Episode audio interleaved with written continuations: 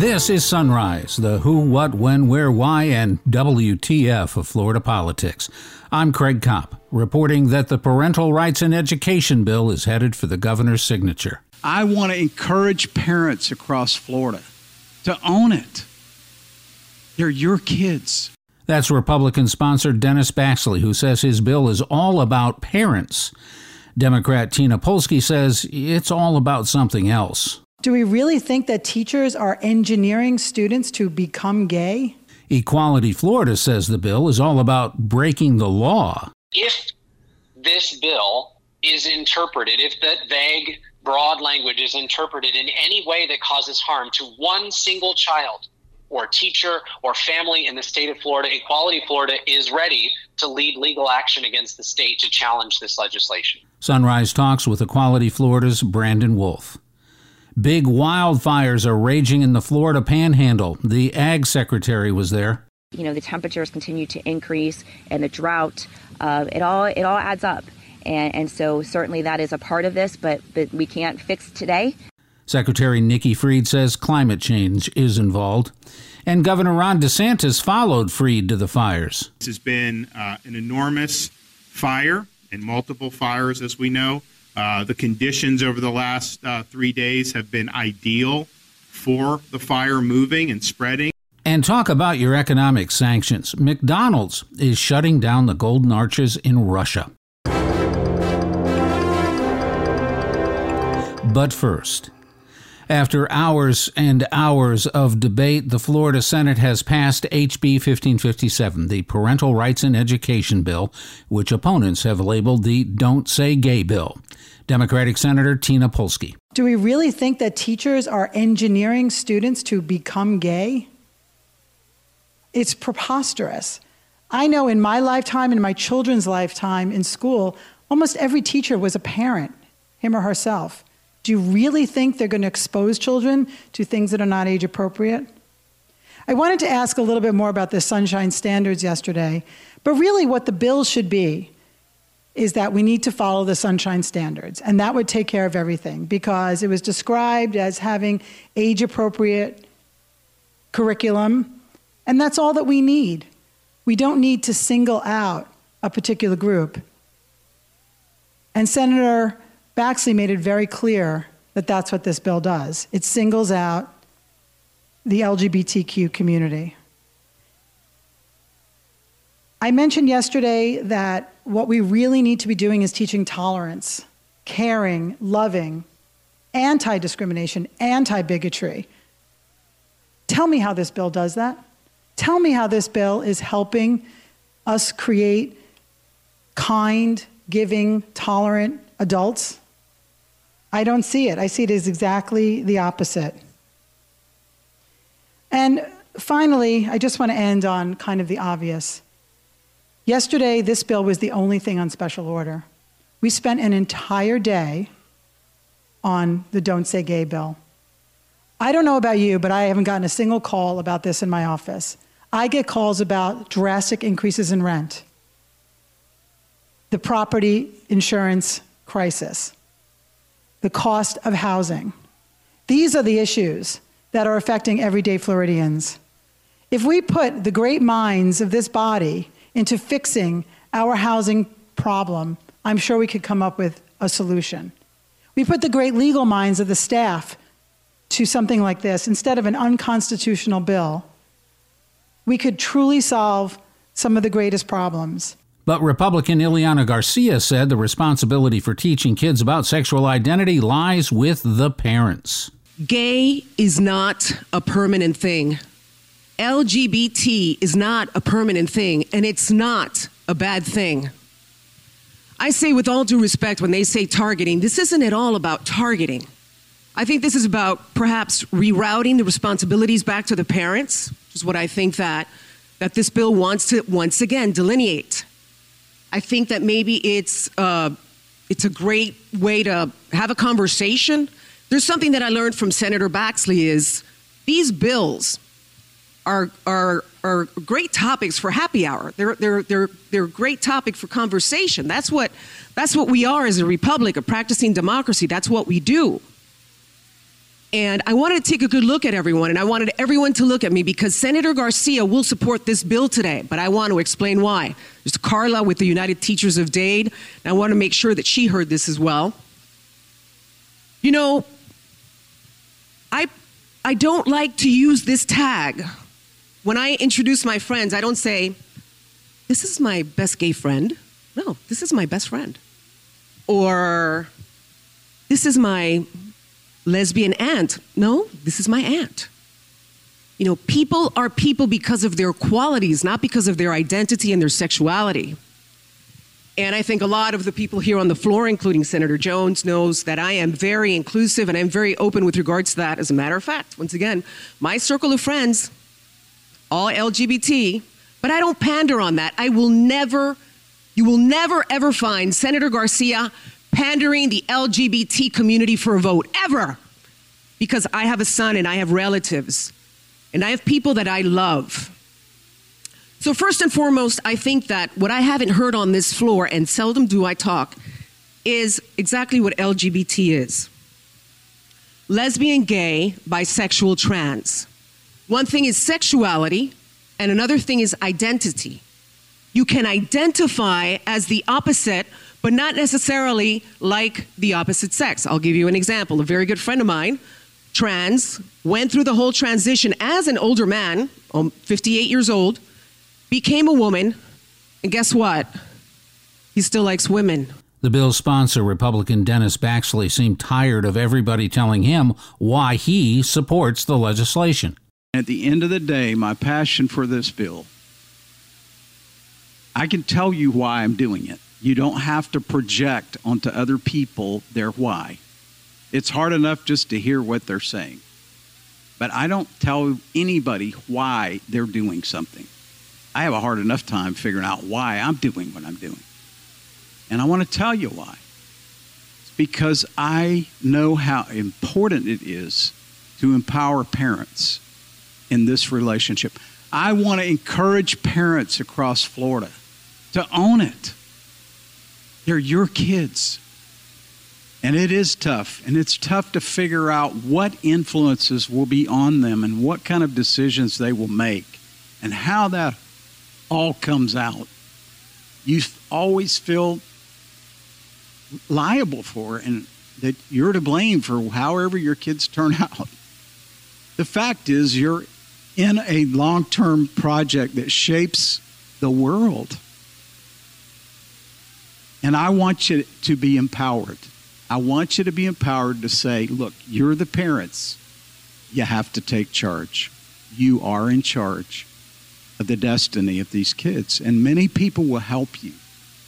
Many wonderful teachers, people that have devoted their life to other kids, my grandkids, to help them be all that they can be. And there's some tough wrong roads, and that's why we're so cautious about who our kids are with and what they're doing and what they're talking about and what they're learning. I want every one of them to get those basic skills that however they turn out, they can prosper and survive and build a great future. And Democrat Jason Pizzo called on his colleagues across the aisle to follow their conscience on this one because he said they have shared with him how they really feel. Yesterday, while walking by and we were into questions, I asked a couple members from the other side of the aisle, are you really okay with this bill? And a couple of you said, no, but I have to be. No, you don't. No, you don't. No, you really don't. We have failed as a legislature if hundreds of kids stand outside screaming for their rights. And you can't explain to fifth graders and sixth graders and eighth graders simple definitions of your own bill. You failed. If you are causing pain that you dismiss as being irrational or unfounded, it is still your duty as a father, grandfather, mother, sister, brother, to sit and spend time to explain that. And we haven't. But most Republicans did vote yes. The vote was 22-17, with Republicans Jeff Brandis and Jennifer Bradley voting no. In his debate, Senator Pizzo pointed to one risk of approving the so-called Don't Say Gay bill, that it risks lawsuits over invidious discrimination. Such lawsuits are already on the mind of Equality Florida. Sunrise talked with its media relations manager, Brandon Wolf. Well, I think the debate that we heard over the last 2 days has been nothing short of disappointing and, quite frankly, harmful to LGBTQ Floridians. We finally heard from the bill sponsor, Senator Dennis Baxley, tell us what's at the core of this bill, which is an animus toward LGBTQ people. He admitted that late last night when he said that what drew him to the bill was a concern that more and more LGBTQ young people are feeling comfortable coming out of the closet while they're in schools. And he wanted to find a way to combat that. We also heard in the last 2 or 3 days, the governor's spokesperson and the rest of the comm staff at the governor's office accusing anyone who opposes this bill of being a pedophile. So we know now, everyone's saying the quiet part out loud, that this bill is driven by anti-LGBTQ extremism. And unfortunately, we had to hear that play out on the floor of the Senate today and yesterday. I wish I could say that I was surprised about the way that the vote would go today. But as we heard from Senator Pizzo, although there have been Republicans throughout this entire process who have expressed reservations or concerns about the bill, have said this is not what they want to be working on, they also have said out loud that they feel compelled or forced to take these actions because it's part of a broader agenda from this governor to help set him up to outflank Donald Trump to the right and run for president in 2024.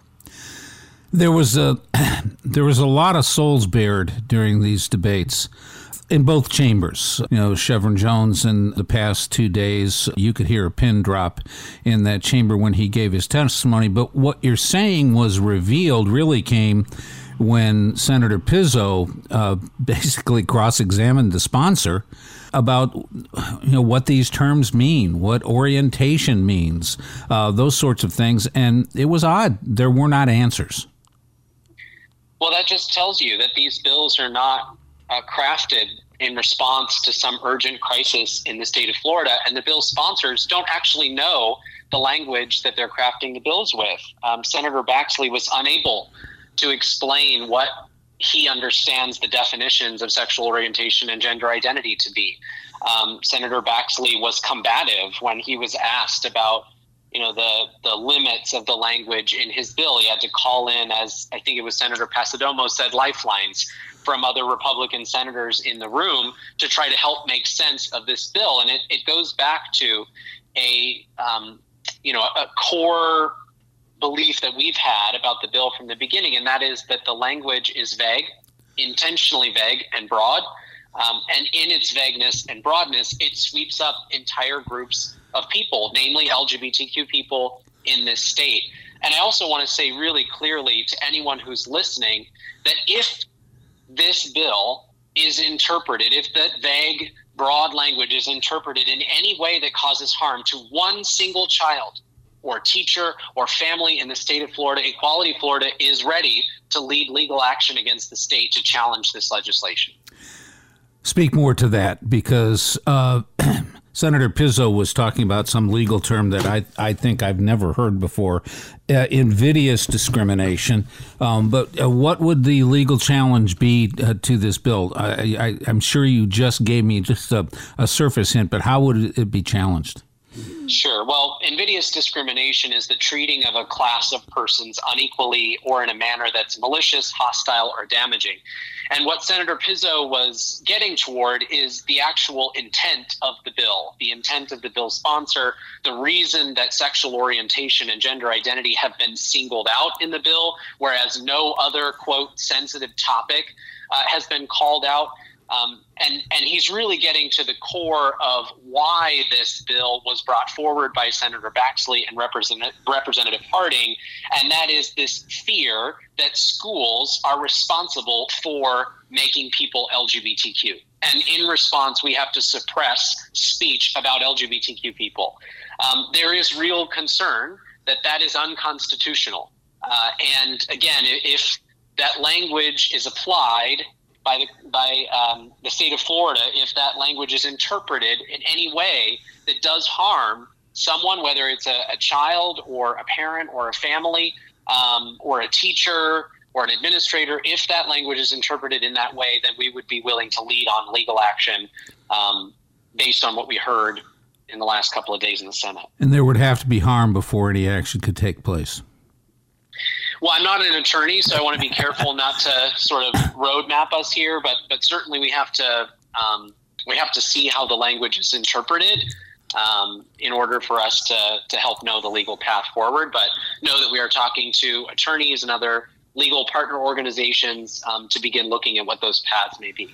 The governor's signature pretty certain here. Let's talk about the effect of this.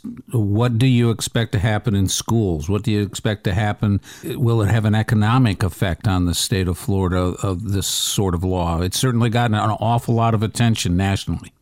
Yeah. Well, I want to go to the economic component first because the U.S. Secretary of Education released a statement immediately following the vote where he reminded lawmakers that in order to qualify for federal funding, schools have to be in compliance with federal civil rights law, and that includes Title IX, which protects against discrimination on the basis of sexual orientation or gender identity. So in my mind, that is a reminder that there are real dollars on the line here, that while we're fighting these culture wars to help give Governor Ron DeSantis the resume he needs to run for president in 2024, they come with real consequences. Some of those may be federal dollars that go towards schools. And in terms of the lived experience impact on people across the state of Florida, we're already seeing it and feeling it. The Trevor Project conducted a poll that showed that it was 85% of trans and non-binary young people and 66% of LGBTQ young people at large that felt that their mental health was negatively impacted by the kinds of political conversations that we're having, like the Don't Say Gay conversation. We know that it's already harmful to young people across the state of Florida. We know that it's already chilling speech in classrooms across the state of Florida. We know that there have been policies passed, like at Florida virtual schools, to have safe space stickers removed from classrooms. And we know that that's only going to get worse. And certainly as this rhetoric continues to be pumped into our political climate, as it continues to be pumped into the lives of Floridians, the outcomes are only going to get worse, especially for LGBTQ children who are already 4 times as likely as their peers to attempt suicide before they graduate high school. There was a lot of talk by opponents in the debate the past couple of days about those students. Many who came from all over the state were on the old Capitol steps, the historic Capitol steps. Then they were in the corridors singing and chanting, and a lot of the Democrat side of things referenced them and talked to them directly. I was just thinking, when you're a high school student, for instance, and you have a righteous cause and you bump up against something that's immovable, that can be pretty heartbreaking. What do you have to say to those kids? It can be heartbreaking, but I first want to say that the courage of these students over the last several weeks is awe-inspiring. That while we see the Florida legislature potentially as an immovable object, they simply see a vision of Florida that's possible if they get involved in the system. And I've seen that vision too. It looked to me in the past several weeks like there are two Floridas battling for the future of our state.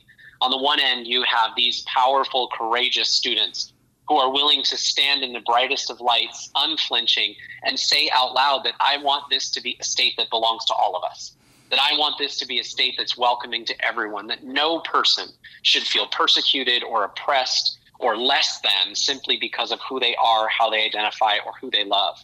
And then on the other hand, you have a Florida envisioned by people like Senator Dennis Baxley and Representative Joe Harding, one that is regressive, one that pulls LGBTQ people back into the closet, one that hurls anti-LGBTQ bigoted language from the floor of the legislature, one that puts kids in harm's way in order to fulfill some political ambitions or agenda. And I have to believe that the power really rests with those young people who are willing to show up day in and day out, those young people who feel that there's a future in Florida for them and their friends and their classmates. We see the Florida legislature potentially as an immovable object today, but they simply see a path forward by getting involved in the process, showing up at the ballot box to hold lawmakers accountable, and I hope ultimately running for office and sitting in those seats and making law that makes life better for Floridians, not worse. Brandon Wolf with Equality Florida. Much appreciate your time today. Thanks, Craig. In the Florida Panhandle, one wildfire is burning 28,000 acres, and it's only 10% under control. That drew a morning visit from Agriculture Secretary Nikki Fried. The fires are being fueled by debris from Hurricane Michael, and Fried was asked about climate change. Look, you know, in the 90s, I lived through Hurricane Andrew down in Miami. We all felt at the time, across not just Florida, but across the country, that this was a once-in-a-lifetime storm. And unfortunately, these hurricanes are getting larger and are occurring more frequently. Hurricane Michael stormed through here, and then we've seen so many similar-sized hurricanes make landfall, not just here in Florida, but across the entire country. And so we know that the climate is changing, that are creating these larger storms. And then, of course, as you see, you know, the temperatures continue to increase and the drought. It all adds up. And so certainly that is a part of this, but we can't fix today. We can't fix the climate today. We just have to deal with the circumstances that are in front of us, work together, and know people just need to be aware of what's happening around them. In the afternoon, Governor Ron DeSantis was in the Panhandle to applaud the work being done so far. These fires are moving very quickly, and it's not something you can just wait and then all of a sudden bail at the last minute. Nobody wants to tell someone to leave their home. It's a major inconvenience. It's not good for people generally. We understand that. But if they're doing that, that's because, you know, they fear a risk of injury, property damage, or death for an individual. So please heed that call. And I know all those local officials are going to work to get people back in their homes. I think one of the stories of this so far has been this has been an enormous fire and multiple fires, as we know. The conditions over the last 3 days have been ideal for the fire moving and spreading. The wind's picked up. There's not a lot of humidity in the air. And so it's been a difficult situation. And yet if you look at the number of homes that have been total loss, you know, I think we have two that have registered. Some others have been damaged, but there are way, way more properties that have been threatened over the last 3 days. In a special general election Tuesday, voters elected Democrat Rosalind Osgood in Senate District 33 in Broward County, and Democrat Javante Ty Edmonds won the House seat in District 88 in Palm Beach County. Neither will serve a day in the state legislature if they don't win again in the general election in November because, as you may have noticed, their special elections came just as the legislature is about to wrap things up. It's no secret that the timing of the election and the two empty desks during the current session was a way to weaken the Democratic Party's voice. Here's some of what's happening in Florida politics today. The Senate is scheduled to hold a floor session at 10. The House is scheduled to hold a floor session at 10:30. The Senate Special Order Calendar Group will set a special order calendar, which will list bills to be heard on the Senate floor, as usual. That's going to happen 15 minutes after the floor session. Also, the Florida Supreme Court will hear arguments in two cases, including an appeal by death row inmate Edward Allen Covington, who was convicted in the 2008 murders in Hillsborough County of Lisa Freiburg and her two young kids. The Florida Commission on Offender Review will meet. The State Reemployment Assistance Appeals Commission will meet. The Florida Board of Cosmetology will meet. The Citizens Property Insurance Corporation Market Accountability Advisory Committee will have a meeting.